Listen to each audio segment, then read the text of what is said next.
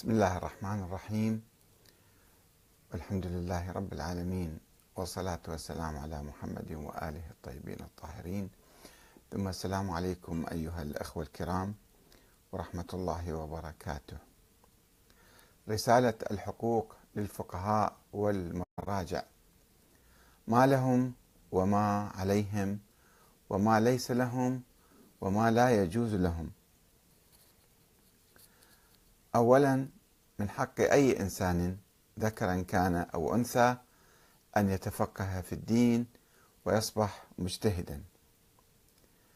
ثانيا من حق أي فقيه أن يكون مرجعا.